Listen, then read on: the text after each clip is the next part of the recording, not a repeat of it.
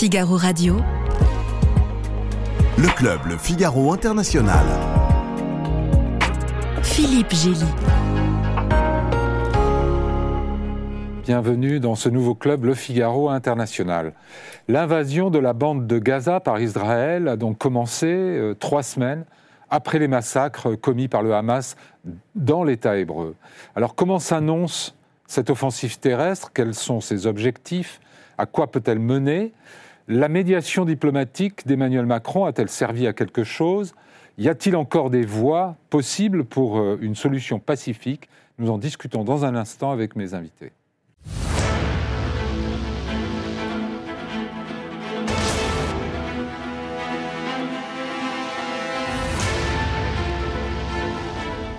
Éric Danon, vous êtes euh, ancien ambassadeur de France en Israël, en poste de 2019 jusqu'en juillet dernier, donc c'est Oui. tout récent. Mhm. Auparavant, vous étiez en charge des affaires politiques et de sécurité au Quai d'Orsay.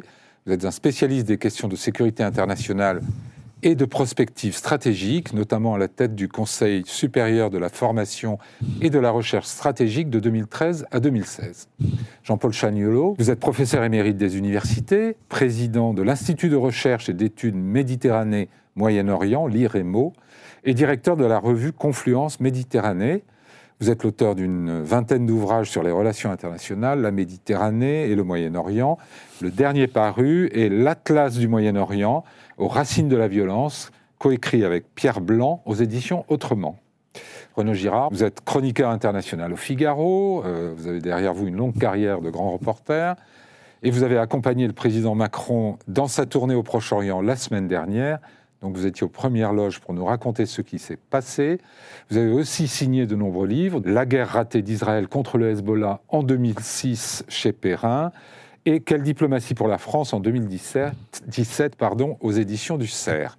Cyril Louis, vous êtes grand reporter et rédacteur en chef adjoint du service international du Figaro et vous revenez tout juste de, vous aussi, de près de trois semaines de reportage en Israël pour le Figaro. Alors commençons avec cette offensive euh, euh, terrestre euh, qui a débuté vendredi soir et qui se poursuit. Éric Danon, est-ce qu'elle était nécessaire, selon vous? Alors, s'il fallait répondre en un seul mot, oui, mais avec plein de nuances. Allons-y pour les nuances. ben, il est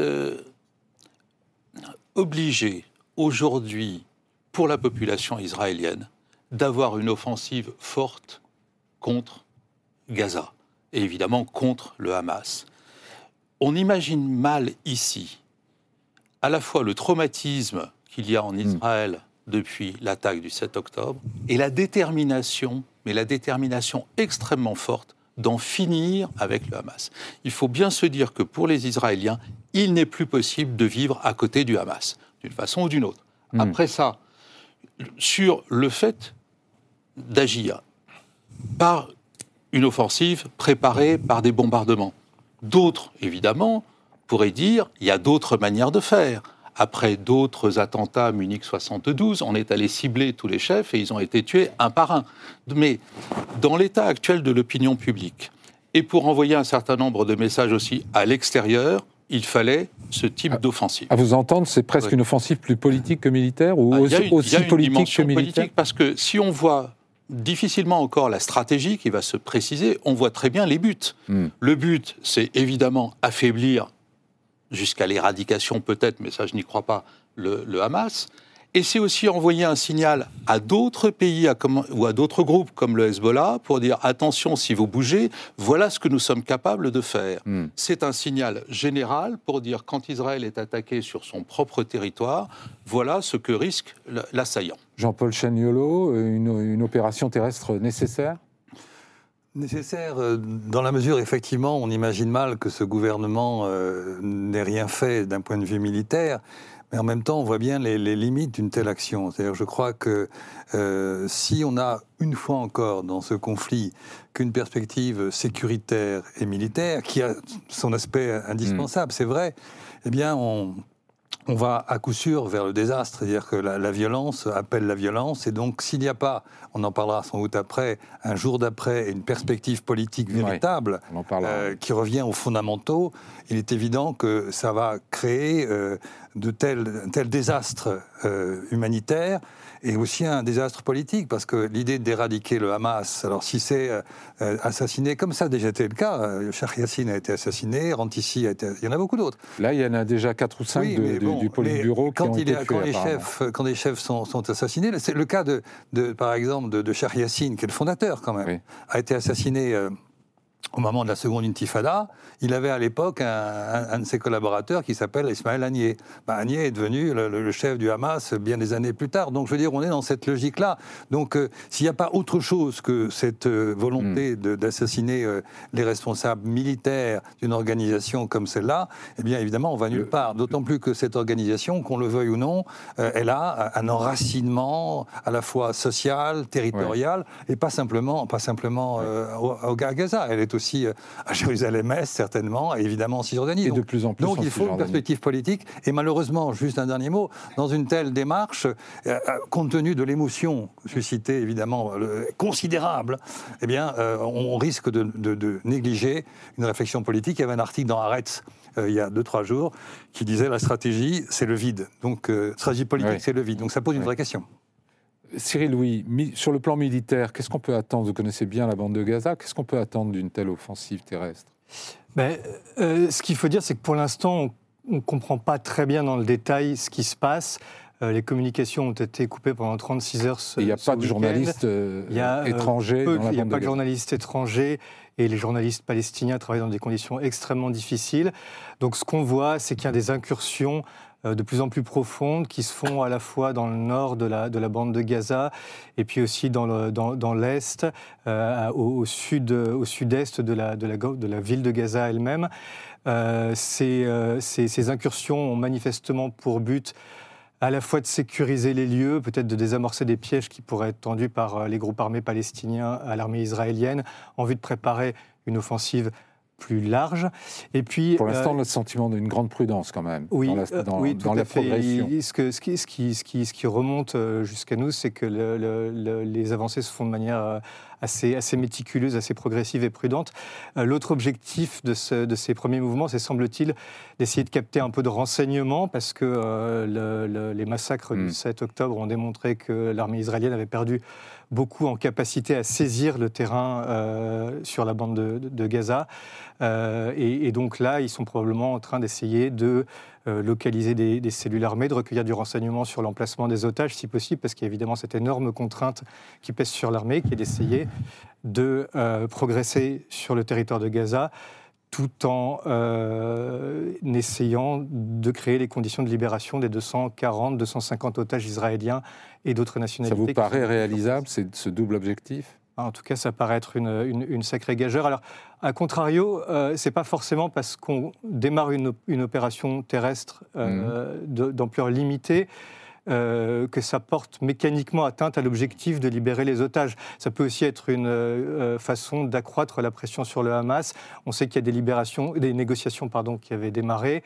Euh, les Israéliens ont manifestement le sentiment qu'elles ne progressaient pas assez vite, que le Hamas, se sentant en position de force, n'était pas assez de bonne volonté. Oui. Et donc, il est possible qu'une des composantes de cette action militaire soit d'accroître Oui. la pression sur le Hamas. Renaud Girard, comment vous regardez la situation actuelle? Mais il y a deux, il y a deux aspects. Effectivement, euh, il fallait, euh, Israël avait besoin de euh, d'avoir une sorte de réponse en force, mais euh, cette réponse prend la forme, hélas, j'ai l'impression, bien qu'on ne sache pas exactement ce qui se passe, puisqu'on n'a pas le droit d'y aller. J'étais en 2014, moi j'étais à Gaza lorsqu'ils bombardaient, mais là on n'a plus le droit de passer, c'est pour ça qu'il n'y a plus de journalistes. C'est pas le Hamas qui empêche les journalistes d'aller euh, à Gaza, c'est euh, le gouvernement israélien. Euh, et on a un tout petit peu l'impression que la réaction tout à fait légitime à ces terroristes du Hamas prend la forme d'une punition collective et même d'une vengeance à chaud. Alors, stratégiquement, moi je pense que la vengeance est un plat qui À chaud, mange pas tout à fait. Il y a quand même eu trois semaines. trois Euh, semaines, mais qui est quand même un plat qui se mange froid. Euh, la vengeance après Munich, c'est un plat qui s'est mangé euh, euh, de manière froide, mais qui s'est mangé entièrement. Et, et la punition collective est en fait contre-productive parce que l'opinion publique mondiale Et c'est quelque chose qui compte pour Israël, parce qu'Israël, c'est un pays qui commerce, c'est un pays Mhm. dont les citoyens voyagent, c'est un pays qui accueille beaucoup de touristes. Donc le monde extérieur, ça compte beaucoup pour euh, l'État hébreu. Eh bien, euh, jamais, en fait, euh, la réputation d'Israël a été aussi mauvaise qu'aujourd'hui, à cause de ces images, si vous voulez, de punitions collectives, euh, d'immeubles qui sont détruits par centaines. On imagine il y a quand même des habitants dans ces, euh, dans ces Et pour vous, ça veut dire que la, la stratégie actuelle et, et le, fin- le simple fait euh, d'envoyer en des forces terrestres, ça n'a pas de pertinence Je trouve qu'il y a militaire. une prudence tactique qu'on peut saluer, c'est-à-dire qu'effectivement, ils font des coups de sonde, ils n'exposent pas euh, une grande partie de leur armée, comme ils avaient fait en 2006 euh, lors de la guerre contre le Hezbollah, où, un grand nombre de soldats avaient franchi la frontière du Liban et donc étaient exposés aux tirs du Hezbollah. Là, ils sont beaucoup plus prudents, on peut le comprendre militairement. Ils font des sondes, ils prennent leur temps, et ça, euh, militairement, euh, c'est euh, de bonne guerre, je dirais. C'est une. mais en revanche, ils veulent épargner les soldats, c'est évident, euh, et euh, laissent les meilleurs soldats la nuit, c'est-à-dire les, soldats qui appartiennent à ce qu'on appelle des saïrettes là-bas, des commandos, des, soldats extrêmement bien entraînés, euh, mais ils ne veulent pas euh, exposer le gros de la troupe israélienne au tir du Hamas. Mais en revanche, stratégiquement, ils ont rallié en fait un milliard de musulmans. C'est le cas, c'est peut-être regrettable, mais c'est le cas. Un milliard de musulmans euh, euh, derrière le Hamas. Euh, Mm. C'est ce qui s'est fait. Et euh, euh, alors qu'Israël avait une politique quand même euh, assez maintenant ancienne à l'égard de ce monde musulman, la paix avec l'Égypte, la paix avec la Jordanie, les accords d'Abraham avec les Émirats, le, Ma- le Tout ça est menacé par pareil, vous. etc. Et tout ça, est, Ah, ah. oui, tout ça est plus que menacé. Est-ce qu'il n'y a pas un petit côté euh, guerre de civilisation? Mais c'est pas nouveau. On l'avait dans les précédents conflits. euh, C'est l'idée qu'ils luttent euh, pour euh, l'Occident euh, contre la barbarie islamiste. C'est- vraiment. C'est pas un argument Et un peu dangereux et, et euh ça fait, et ça fait oublier euh, une réalité qui est extrêmement importante, c'est que Netanyahou est au pouvoir, à part quelques moments là ces dernières années, deux trois dernières années, est au pouvoir depuis 2009, et il a toujours systématiquement refusé le moindre compromis politique.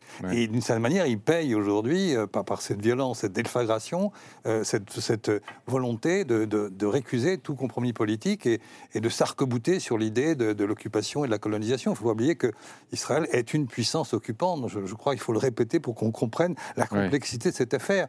Et donc, euh, euh, les, les- dans- avec ce qui s'est passé le 7 octobre, son argument euh, et son argumentaire, évidemment, est, est très crédibilisé. Donc, euh, du coup, les Occidentaux, la France, je ne parle pas de l'Allemagne, parce que ça, ça c'est une évidence, mais même la France, dans un premier temps. Après, Emmanuel Macron a a pris un peu de distance après, à- à- par rapport à ce qu'il a dit au tout début. euh, Et, et donc, euh, on, on en revient aux politiques. Mais dans les premiers jours, c'était vraiment, on, Mm. on épousait cette, cette problématique qui est, qui est extrêmement euh, négative et qui surtout conduit, comme vous l'avez dit, euh, à ce que euh, cette brutalisation de la réponse et cet aveuglement du, du politique eh bien, conduit à, à nous couper finalement euh, du, du- alors, des, des pays arabes et musulmans, mais aussi plus, plus globalement euh, de ce qu'on appelle aujourd'hui le Sud global. quoi. C'est-à-dire Oui. qu'on on est vraiment dans une situation qui est à plusieurs niveaux, quoi. la région, mais On, aussi le on monde. va Et revenir ça, à c'est cet un vrai aspect-là. problème. Un mot, Éric Dallon, euh, sur Netanyahou. Vous l'avez pratiqué, vous avez suivi ces- les, les, les, les- les hoquets de, de la coalition euh, ces derniers mois et ces dernières années. Hmm. Est-ce que c'est quelqu'un qui est en position de faiblesse pour, pour mener, au moment de mener une guerre aussi importante? Oui, essentiellement, parce que la dernière année, il a profondément clivé la société israélienne. Il est Mhm. tombé dans le piège de la polarisation en prenant dans son gouvernement, pour rester au pouvoir, l'extrême religieux et l'extrême droite. Ouais. Et donc l'ensemble de la société israélienne s'est polarisé et vous aviez un réveil de la société civile israélienne qui tous les samedis manifestait contre, contre lui. Donc il a mis son pays en position interne de difficulté. Cela étant, dès l'annonce de la mobilisation pour aller euh, euh, taper le, le Hamas, euh, tout le monde était là et tout le monde était présent. On Vous avez une union nationale presque. qui, à mon avis, dure aussi, enfin, va durer le temps de la guerre, mais tout le monde sait bien que politiquement, il aura à rendre des comptes pour ce qu'il a fait euh, récemment, c'est-à-dire euh, tout l'envoi des troupes euh, vers, vers la Cisjordanie, les failles du renseignement alors qu'il avait du renseignement, etc., etc. Mais surtout, plus globalement, cette idée que toute sa politique pendant dix ans a consisté à renforcer le Hamas pour affaiblir l'autorité palestinienne. Il y a un moment où ça se paye, évidemment. Hmm. Et la dernière année, c'est-à-dire quand il est revenu au pouvoir après Bennett et Lapide, il n'y avait plus rien pour la première fois depuis, euh, depuis 67.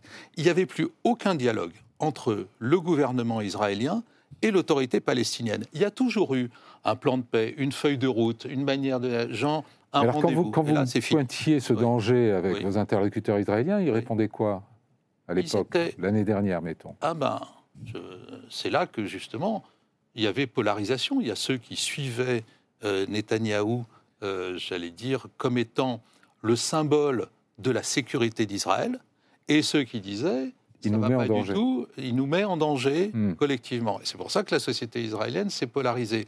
Maintenant, évidemment, même ses plus fervents partisans voient bien sa responsabilité, mais ils voient bien aussi que le temps actuel du, du combat de haute intensité, hmm. Il lui fiche la paix. Euh, en gros. Renaud Girard, vous êtes sévère, vous, avec, euh, dans votre chronique de demain, avec le, leadership israélien? Ah bah oui, je trouve euh, que c'est sans doute, selon moi, Benjamin Netanyahou, le plus mauvais des 14 premiers ministres que connu Israël depuis l'indépendance. Je ne vais pas vous demander d'énumérer les 14 noms parce que je sais que, que vous pouvez le faire. je sais que le deuxième s'appelle Moshe Charette, par exemple. Euh, il a été un peu oublié. Euh, il a un peu oublié. Non, euh, parce que d'abord, il y a quelque chose que je reproche très farouchement à Netanyahou, c'est d'avoir traité le Premier ministre Rabin, le général Rabin, le vainqueur de la guerre des six jours de 1967, de traître. Il l'a traité publiquement de traître parce que Rabin euh, voulait euh, négocier, c'était et signer les accords d'Oslo. Et a signé les accords d'Oslo. Et j'étais à Gaza, envoyé par le Figaro, au moment de la signature des accords d'Oslo. Et c'était le soir, parce qu'il y a un décalage horaire avec l'Amérique, et tout le monde était devant sa télé. Il faisait assez chaud, c'était en septembre, les fenêtres étaient ouvertes. Et quand euh, Yasser Arafat et Rabin se sont serrés la main, il y a eu une immense clameur dans toute la ville de Gaza.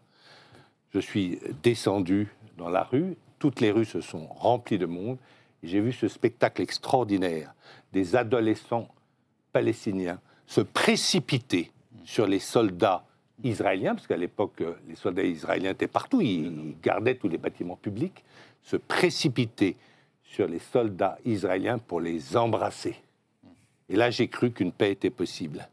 Et cette hmm. paix a été négociée de manière extrêmement sensée par euh, Rabin, euh, qui disait Je Il faut combats le terrorisme comme s'il n'y avait pas de négociation de paix, et je négocie comme s'il n'y avait pas de terrorisme. C'était très sensé. Et la campagne de Netanyahou contre Rabin a fait qu'on a assassiné cette, euh, Rabin le 4 novembre 1995 euh, à Tel Aviv et qu'ensuite euh, toute option de paix était impossible, d'autant plus que Netanyahou est revenu au pouvoir assez vite. Et je lui reproche aussi d'avoir privilégié le Hamas. On sait qu'il a publiquement soutenu le financement du Hamas par le Qatar pour affaiblir, euh, affaiblir euh, évidemment euh, le.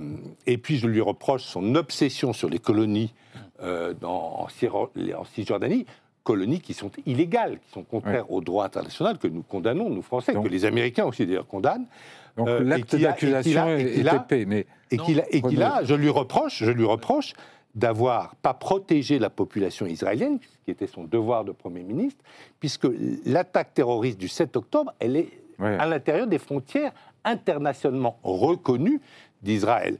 Donc, effectivement, je Alors, considère un mot de Jean- Jean-Paul. Chagnolot et ensuite Eric Danon là-dessus. Pour revenir sur cette période, moi j'étais à Jérusalem à ce moment-là, et euh, juste après la mort de, de Rabin, l'assassinat de Rabin, euh, le 4 novembre 1995, euh, la, droite euh, a, fait profil bas. euh, parce que Léa Rabin, la, la- la femme de, de- disait il faut des élections tout de suite, et ces élections ont tardé et elles ont eu lieu le 29 mai. Le 29 mai, et c'est des élections très particulières parce que c'était élection du Premier ministre au suffrage universel direct. C'était une révision constitutionnelle. Euh, et donc là, il y a eu.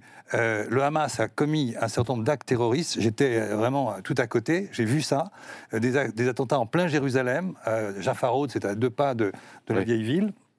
Et, et les Israéliens avec qui j'étais disaient ces attentats, ça va sûrement avoir une influence sur les élections du 29 mai. Or, qui était candidat à, ces- à cette élection majeure? Il y avait d'un côté Shimon Peres qui portait après Rabin le processus d'Oslo, et il y avait Netanyahou qui était celui qui Mm. avait mené cette campagne odieuse contre, contre Pérez. Et le, Rabin. et, et le, contre, contre, pardon, contre Rabin. Et le soir, euh, les élections étaient gagnées par Pérez, le soir. Oui. Et dans la nuit, les Je derniers connais même un résultats journal sont français arrivés qui a mis et- Pérez à, à la et, et une. finalement, c'est Netanyahou Ouais. qui l'a emporté. Et donc, euh, on, a, on a vu qu'à ce moment-là, c'était à la fois le Hamas et Netanyahou qui étaient contre ce processus. Et un dernier mot, Libération euh, du du 30 mai, j'ai gardé le, le journal, indique La en- en victoire de la paix. page, Pérez a gagné sur le fil. La victoire et de la paix, malheureusement, ouais. tout a basculé autrement. Vous vouliez dire un mot Pardon, oui, Renaud. Renaud. Oui, Ouais. juste, je trouve que on peut critiquer, et à titre personnel, non pas comme diplomate, la politique extérieure de Netanyahou et, à mon avis, cette erreur stratégique d'avoir tant affaibli l'autorité palestinienne. Mais il faut lui reconnaître aussi quelque chose, c'est que c'est tout le reste. Pendant dix ans, c'est pendant dix ans, il n'est pas parti, et c'est un des seuls premiers ministres à ne pas être parti en guerre de lui-même. Il a dû répondre à d'autres choses. Et puis, c'est la Startup Nation, c'est-à-dire que pendant dix ans, vous avez un développement économique exceptionnel de, euh, d'Israël qui devient la superpuissance locale Mhm. et qui, par euh, la seule valeur ajoutée euh, technologique et pas par le pétrole ou le gaz, devient euh, un pays qui a euh, le, un PIB par habitant euh, égal à la France et aux, aux Émirats arabes unis, et dont le PIB est supérieur à la somme des PIB de tous les pays qui l'entourent. Enfin, il a fait d'Israël aussi quelque chose, certes en mettant un peu sous le, un peu beaucoup, beaucoup sous le tapis, tapis, la question problème, palestinienne qui réexplose aujourd'hui. Mais il y a aussi tout le reste, Oui. et de- quand l'histoire le jugera un jour, il y aura la politique et il y aura aussi l'économie. Un mot là-dessus, il avait aussi promis de, de- de régler la question palestinienne un peu par l'économie, et là-dessus, il n'a pas vraiment tenu Non, parole. c'était mais- pas, si vous me permettez, mais mais vraiment, c'était pas exactement ça. Le processus, et notamment les accords d'Abraham, ne sont pas faits au départ pour régler la question palestinienne.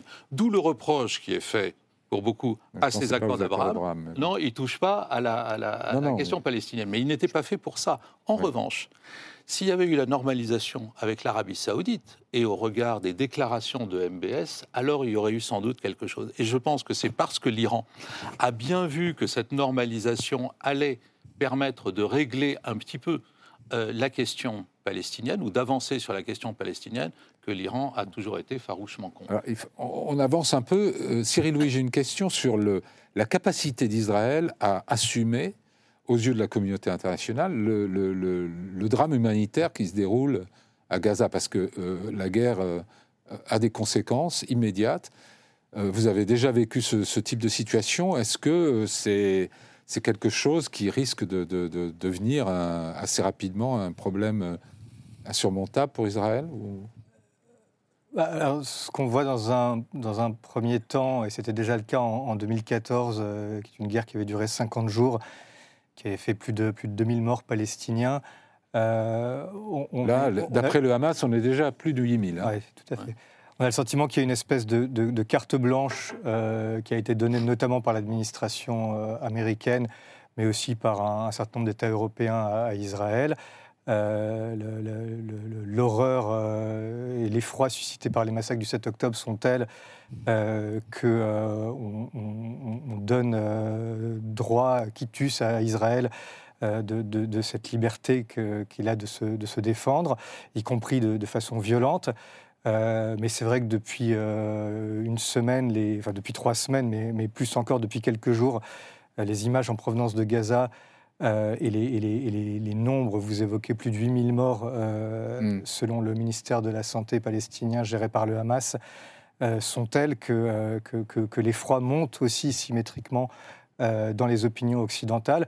Et donc on peut se dire que euh, d'ici quelques jours ou quelques semaines, la pression risque de s'accroître sur Israël. Euh, c'est probablement tout le sens de, l'effort de communication qui a été mis en œuvre côté israélien pour faire saisir toute l'horreur des attaques du, du 7 hmm. octobre. plus l'opinion internationale en prend la mesure, et plus son indulgence euh, vis-à-vis des, destructions et, des, tueries qui sont commises à Gaza en ce moment euh, euh, vont, se, vont se prolonger, mais, il est certain que la question va se poser mm. à terme. Jean-Paul Chaniolo, est-ce que vous n'êtes pas surpris justement de la rapidité avec laquelle l'opinion, les opinions, y compris dans les pays occidentaux, ont basculé Il y a eu l'effroi terrible de, des événements du 7 octobre, mais très vite on a vu la, enfin, remonter un discours de, compassion très grand pour, pour les civils de Gaza, non? C'est malheureusement ce qui est arrivé à d'autres moments. Mais là, c'est avec évidemment une ampleur beaucoup plus importante, une densité beaucoup, une densité beaucoup plus forte. Parce que, et encore, j'ajouterais qu'on n'a rien vu. On n'a rien vu parce que, comme vous le disiez, il n'y a pas de journalistes étrangers à Gaza. On n'a pas encore vraiment des images. Elles arrivent maintenant. Mhm. Et quand, on, quand, quand Netanyahou dit que la ville de Gaza qui est extraordinairement dense à tous égards, eh bien, c'est une ville qui sera un champ de bataille il faut traduire un champ de ruines. Et, quand, et, quand, on aura ça, euh, là, pour le coup, les émotions euh, vont encore se décupler. Euh, et les ONG ont, mille fois répété, MSF, pas, plus tard qu'il y a deux jours, le CICR, on dit à quel point nous étions dans un désastre humanitaire. Et ça, ça va évidemment se retourner contre Israël. Et je voudrais juste revenir un, mot sur, sur Netanyahou. depuis 2009, c'est-à-dire, nous sommes à l'époque de l'administration Obama, il, il, a vraiment récusé, refusé toute forme de compromis politique. Et avec en plus l'idée d'exiger qu'Israël soit accepté comme État juif, avec cette fameuse loi de juillet 2018, euh, dans laquelle on proclame l'État-nation du peuple juif, avec, c'est une, loi qui a valeur constitutionnelle, et dans laquelle on instaure un article, l'article 7, qui indique que les colonies sont une valeur euh, fondamentale de l'État, c'est-à-dire qu'on hmm. se revendique comme étant un État colonial. Donc on est vraiment dans une, dans une euh, direction qui, qui veut dire qu'on va vers une annexion des territoires, ce qui est absolument contraire au droit international. Hmm. Et là, ce qui se passe en ce moment, c'est comme le paroxysme de tout ça, parce qu'au fond, qu'est-ce qui permet l'annexion, qu'est-ce qui permet l'enfermement? C'est le rapport à la force. Et là, nous sommes, on va aller très loin dans le rapport à la force, et là, on va aller beaucoup trop loin. On y est déjà d'une certaine manière, et ça va être contre-productif pour tout le monde. Et hmm. c'est ça qui, qui personnellement m'inquiète infiniment. Quoi. Alors venons-en à la visite d'Emmanuel Macron, qui, a quand même, qui avait quand même pour objectif affiché au départ d'essayer de, de, calmer un peu le jeu, de, mettre un peu de raison dans les esprits euh, des uns et des autres. Renaud Girard, comment vous l'avez vécu? Quel accueil d'abord a, reçu le président en Israël et aussi en Jordanie et au Caire? Alors il a reçu un bon accueil, mais c'est un accueil technique. C'était pas une visite d'État avec euh, avec euh, la main, etc. C'est vraiment des euh, des réunions de travail qui se succèdent.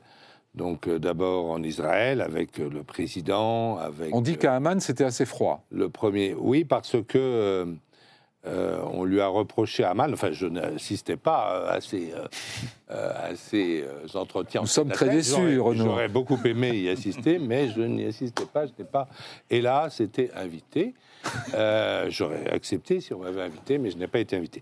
Euh, alors oui, les, les, les, Jordaniens reposaient, reprochaient, puisque en fait le tempo était le suivant, si vous voulez il y a eu euh, d'abord Israël, euh, donc avec les principaux euh, leaders, notamment avec Netanyahu, et là, à la fin de, l'entretien avec Netanyahu, le président de la République française a émis une proposition assez baroque, de, assez saugrenue, d'alliance internationale, de coalition internationale. Alors je vais vous interrompre, on va l'écouter, on va voir exactement ce qu'il a dit, et ensuite on reprend la conversation. Le Hamas est un groupe terroriste dont l'objectif même est la destruction de l'État d'Israël. C'est aussi le cas de Daesh, d'Al-Qaïda, de ceux qui leur sont associés dans l'action et dans l'intention. La priorité, votre priorité, mais aussi celle de toutes les démocraties et de la France, est avec vous de vaincre ces groupes terroristes. Nous qui avons été frappés si durement par ces mêmes groupes, voulons vous dire une chose simple. Vous n'êtes pas seul. C'est pourquoi la France est prête à ce que la coalition internationale contre Daesh, dans le cadre de laquelle nous sommes engagés pour euh, notre opération en Irak et en Syrie, puisse lutter aussi contre le Hamas. Je propose à nos partenaires internationaux, je l'ai évoqué avec vous ce matin, que nous puissions bâtir une coalition régionale et internationale pour lutter contre les groupes terroristes qui nous menacent tous.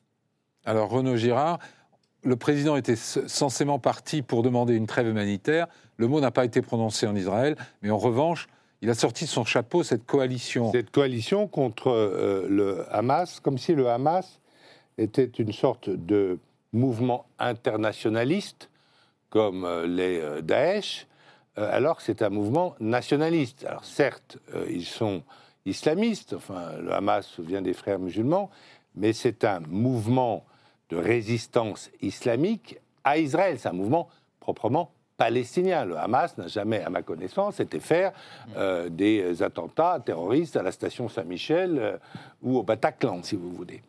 Euh, ça, c'est la première chose. Et donc, on ne voyait pas, quand il a parlé de coalition, moi, personnellement, je n'ai pas vu le Charles de Gaulle, quand il sera réparé, dans un an ou deux ans, on ne sait jamais, aller voguer au large de Gaza, si vous voulez. donc, c'est apparu assez, assez baroque.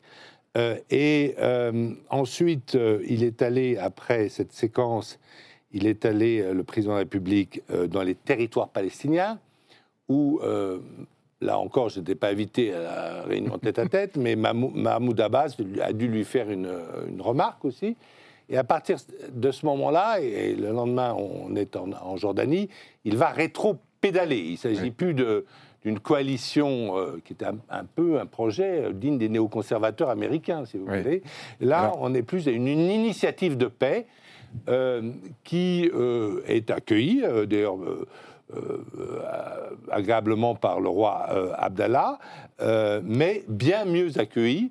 alors il a, il a vraiment recadré les choses dans son discours du Caire, où il dit vraiment, et qui est un discours qui était assez apprécié dans le monde arabe, où il dit vraiment que maintenant, il ne faut pas perdre l'occasion euh, euh, de, de, créer un État palestinien, de régler une fois pour toutes la question palestinienne, qui est pendante depuis juste 1948. Et ça, je pense que euh, les pays, le monde arabe lui a été reconnaissant de ça. Mais il y a eu un vrai recalage de la position. Alors justement, Éric Danon, est-ce que ça n'est pas... Alors c'est bien que les diplomates fassent le travail de recadrage de de euh, la créativité présidentielle, mais est-ce qu'il n'y a pas un côté, euh, est-ce qu'il ne donne pas l'impression d'être plus pro-israélien que les Israéliens à côté de Netanyahou et plus pro-arabe euh, que le président Sisi à côté de lui? Non, je, ne pense pas du tout. Comment vous avez réagi quand vous avez entendu parler de cette coalition anti-Daesh mise au service de la lutte contre le Hamas il y a trois points positifs et il y a trois paradoxes. Et le président a levé les trois paradoxes au Caire sur le tarmac. Euh, les points positifs, c'était de dire à Israël, vous n'êtes pas seul. Et voilà. Le deuxième point positif, c'est d'envoyer un message aussi aux autres acteurs, Iran, Hezbollah, etc. N'essayez pas parce que vous risqueriez bien de tomber sur une coalition euh, en, face de vous. Et puis, euh, il y avait aussi le, ce, message de l'importance que nous accordions à ces mouvements radicaux extrémistes, religieux, parce qu'on n'a pas parlé encore de religion ici, c'est-à-dire, certes, euh, Daesh et le Hamas sont deux mouvements différents, mais ils méritent un traitement équivalent dans leur dimension de radicalité religieuse dont nous ne voulons plus. Mhm. Donc ça, c'était les trois points, je veux dire, immédiatement euh, perceptibles. Après, il y avait effectivement trois paradoxes. Le premier, c'est de dire on veut pas on veut pas que le conflit s'étende au-delà de là où il est. Mais en même temps, il y avait internationalisation par l'idée même d'une coalition. Donc là, il a démonté ça euh, au, Caire en disant non, il ne s'agit pas du tout de, ça. Il y avait un, autre paradoxe qui, qui était euh, au fond, euh, on lance cette idée en disant on va utiliser la coalition contre Daesh, mais on n'avait pas demandé aux pays arabes de cette coalition qu'est-ce qu'ils en pensaient avant, pourrait-on dire. Donc on n'a pas, pas fait la bonne, euh, euh, la, vérification euh, nécessaire. Et puis il y a le fait qu'effectivement il ne peut pas y avoir de la part de la France ou d'autres une intervention armée supplémentaire sur ce petit coin qu'est qu'est Gaza. Bon, Mm. il a levé tout ça, du coup il reste l'idée essentielle qui est d'une solidarité avec euh, Israël et avec tous les acteurs occidentaux, et peut-être même au-delà, qui souhaitent euh, véritablement taper sur ces groupes djihadistes radicaux. Et là, effectivement, comme vous le disiez tout à l'heure, on est à la limite du conflit de civilisation. Mm. C'est-à-dire cette idée qu'au fond, l'islamisme radical est un danger pour l'Occident, la civilisation, etc. Et que c'est là est le vrai ennemi. D'où la limite de l'intervention militaire, parce que l'ennemi, c'est quand même d'abord cette idéologie euh, islamiste, radicale, djihadiste, et on ne vainc pas une idéologie de ce type à coup de canon. Hmm. Il faut trouver autre chose. Et c'est là qu'on est à la limite un peu de l'action militaire. Jean-Paul. Chagnolot Moi, j'apprécie toujours beaucoup l'intelligence des diplomates qui arrivent à, à trouver des dialectiques. Faire la là où. Il n'y en a pas forcément. Mais euh, si vous le dites, je vous crois. Moi qui suis universitaire, je n'ai pas ce genre de problème. Et je dirais que c'est un contresens total Oui. que, que Macron a fait à tous égards. est-ce que d'ailleurs, lui-même, sur le tarmac Oui. de l'aéroport, a dit oui, effectivement, euh, ils ont des histoires différentes. C'est le moins qu'on puisse dire. Il y en a un qui est le Hamas, qui est Mais en fait, ancré territorialement depuis 40 ans avec le peuple palestinien et qui n'a jamais commis un acte à l'extérieur. Donc c'était Mais est-ce que le but n'était pas tout simplement d'établir une équivalence dans les crimes? Oui, mais à ce moment-là, il fallait Et dans qu'il le le- dise clairement. l'horreur, Mais il euh, fallait qu'il le dise clairement. En plus, si je pousse un peu le bouchon du raisonnement un peu plus loin, euh, la coalition, c'était avec des, avec des pays arabes. Et là, je vois pas très bien comment Oui. il serait. Et, que- à l'époque, euh, l'Iran était accompagné à ça. Donc euh, c'était vraiment des contradictions absurdes. D'ailleurs, très vite, le Quai d'Orsay et l'Élysée, dans des, dans des communiqués dont ils ont le secret, ont réussi à expliquer que c'était vraiment pas le sujet. Quoi. Et lui-même a, a- a Et on est quand même très loin aujourd'hui de la notion Mais de oui, et c'est- coalition c'est- Et c'était dommage, vraiment, parce qu'il a, il a sûrement fait des choses importantes, il a eu des discussions importantes, vous le rappeliez, euh, et là, il, se, il se tire, euh, comment Mm. dirais-je, une petite balle dans, dans le pied, quoi. Oui. Absurde, on comprend pourrait pas. faire la- bref, mais ça, et puis d'ailleurs, c'est terminé, quoi. Sauf que ça a empoisonné euh, le, le débat médiatique pendant, pendant 48 heures, on n'a parlé que de ça, alors qu'après, il a évoqué un État palestinien, enfin, bon, on est revenu à les fondamentaux. Et puis, un dernier mot, Oui. important par rapport à cette histoire de, de guerre de civilisation qui, qui nous, qui nous enva- ensevelit, qui nous envahit un peu trop. Mais euh, c'est une dimension importante que cette lutte contre l'islamisme. Mais si on ne prend pas un peu de recul pour voir globalement le sujet, l'autre sujet, je le répète, c'est le fait qu'Israël est une puissance occupante. Et par rapport au monde arabe, comme par rapport au sud global, qu'est-ce que- qu'est-ce qu'il voit? Il voit que cette fameuse formule, nous avons deux poids et deux mesures. Mm. On doit dénoncer, d'ailleurs comme le, le président l'a fait pour la colonisation, mais dénoncer l'occupation. Et on s'appuie pour cela sur le droit international. Et quand je dis le droit international, c'est-à-dire les résolutions du Conseil de sécurité que la France, que les États-Unis ont accompagnées et que la France ont voté. Donc, euh, si, et, et le Sud global ou les pays arabes disent qu'est-ce que c'est que ces, ces Occidentaux Alors, qui, justement. qui, qui- qui disent des choses pour un pays, mais lorsqu'ils sont concernés, oublient le droit international. Et ça, ça nous fait... Justement, Cyril Louis, non, non, pardon. organisé des Renaud. élections, il faut le rappeler.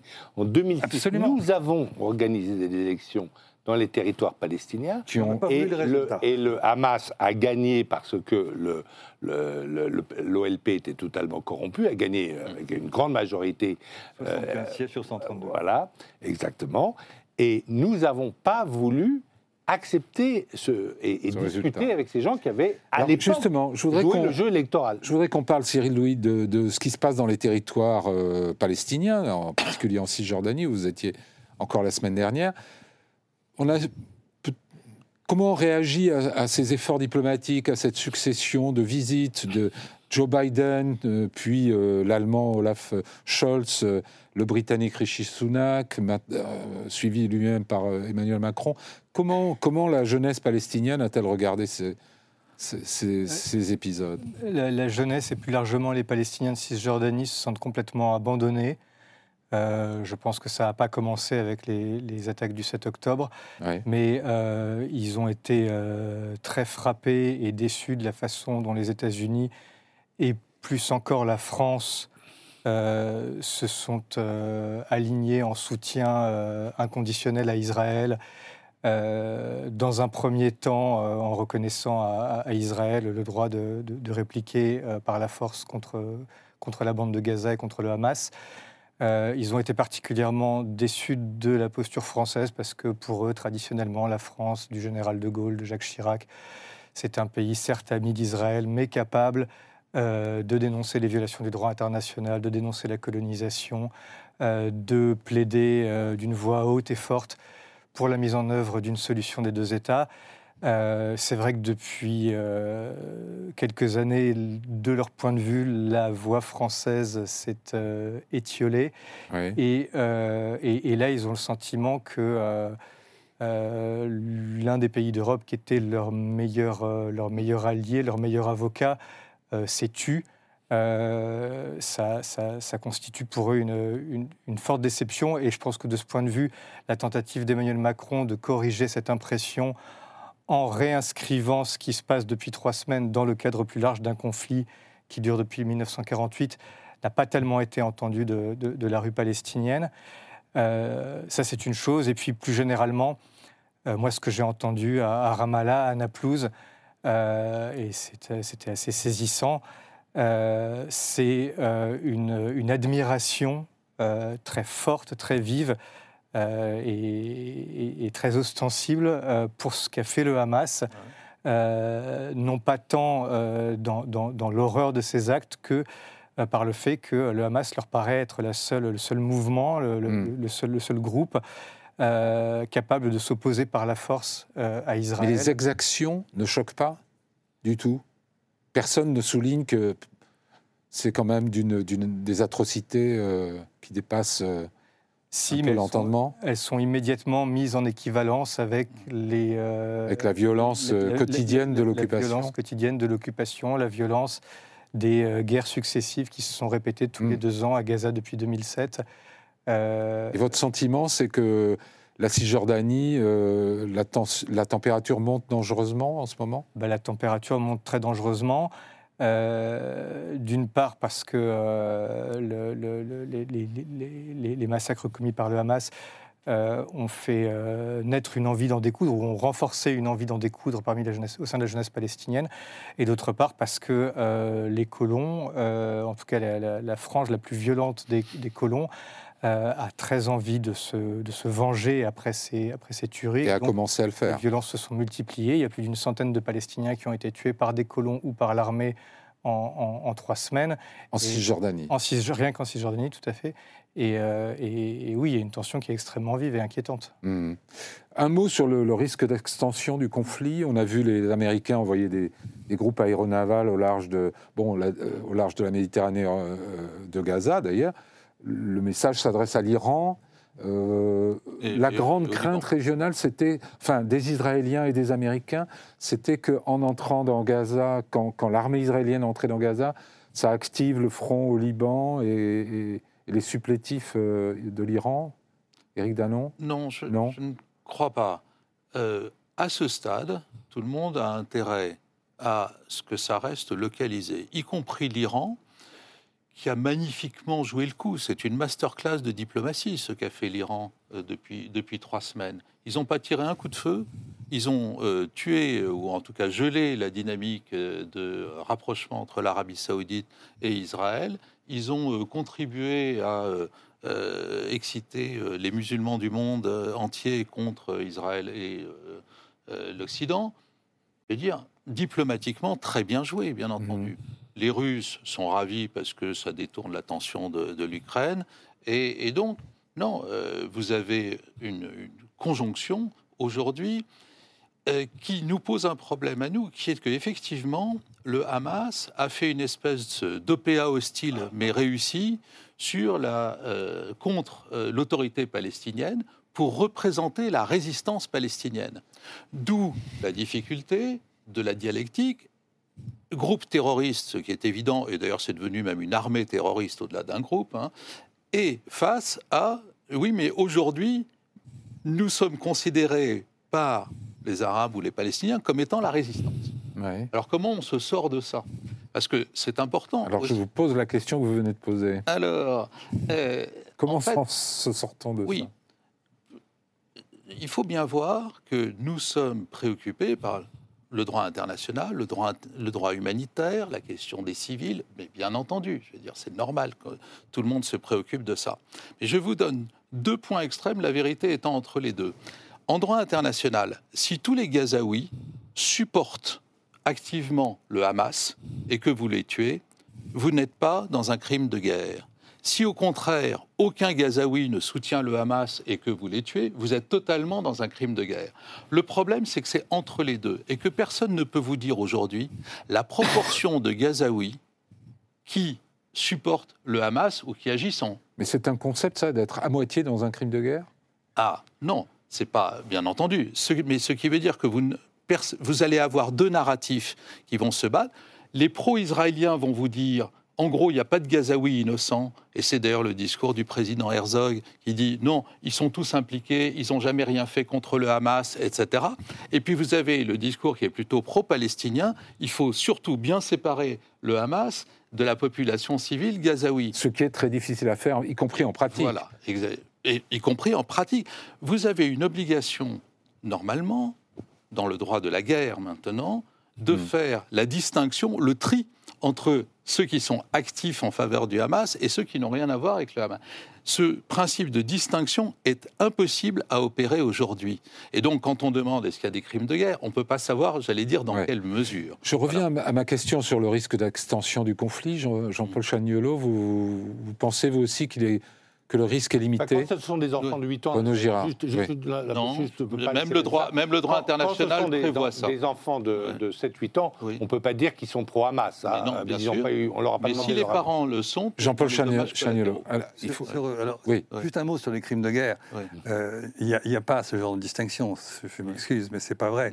Euh, la, la réalité, c'est que quand on parle de crimes de guerre, ce sont des infractions au droit humanitaire international. Et si on prend un- une chose très simple, qui est la quatrième convention de Genève de 1949, Ouais. euh, la euh, puissance occupante, car Israël, ça fait trois fois que je le dis, est une Ouais. puissance occupante, elle a des obligations. Et là, à, à l'évidence, elle ne les remplit pas. Rien que ça, indépendamment des frappes, Alors, nous vous savez, en contradiction. il nous avec- reste 4 minutes. Et donc, voilà. Et donc, Ah, je voudrais quand même sur- qu'on parle Et je de, reviens sur votre de la perspective de long terme. Il faut que vous me, me disiez si vous croyez encore qu'il puisse y avoir une issue négociée à ce conflit. Ben, Je vous laisse finir votre phrase d'abord, mais ensuite enchaîner. je, je vais tout de suite enchaîner. Allez. Je crois qu'il y a deux options. Euh, Celle qui sera mortifère et malheureusement la plus probable, qu'on aille vers un désastre à tous égards, euh, des violences qui s'accumulent et peut-être un, front euh, avec le Hezbollah. C'est peu probable rationnellement, mais la rationalité est une chose et la réalité Ouais. concrète en est une autre. Donc voilà. Et, et puis l'autre option, ça serait que ce que j'appelle l'intelligence politique des Occidentaux, enfin de l'Occident, de la communauté internationale, pas simplement les Occidentaux, une intelligence politique qui comprenne que là nous sommes au bout d'un paroxysme de violence et qu'il serait temps effectivement de, de renoncer et quelque part disons, d'imposer ou de contribuer très fortement à la mise en place d'un processus de paix. Sinon, on va à nouveau vers des désastres, c'est Mm. absolument sûr, et on se retrouvera dans deux ans, trois ans, dans ce plateau ou dans un autre, pour constater de nouvelles violences. Voilà Ouais. l'enchaînement terrible. Cyril Louis, euh, la solution à deux États, euh, c'est c'est comme aller sur la Lune aujourd'hui? Bah, c'est comme ça fait dix ans que les- les- le, le- le problème se pose dans les mêmes termes, c'est-à-dire que c'est euh, euh, complètement obéré par la, la- la colonisation, le mitage de la Cisjordanie.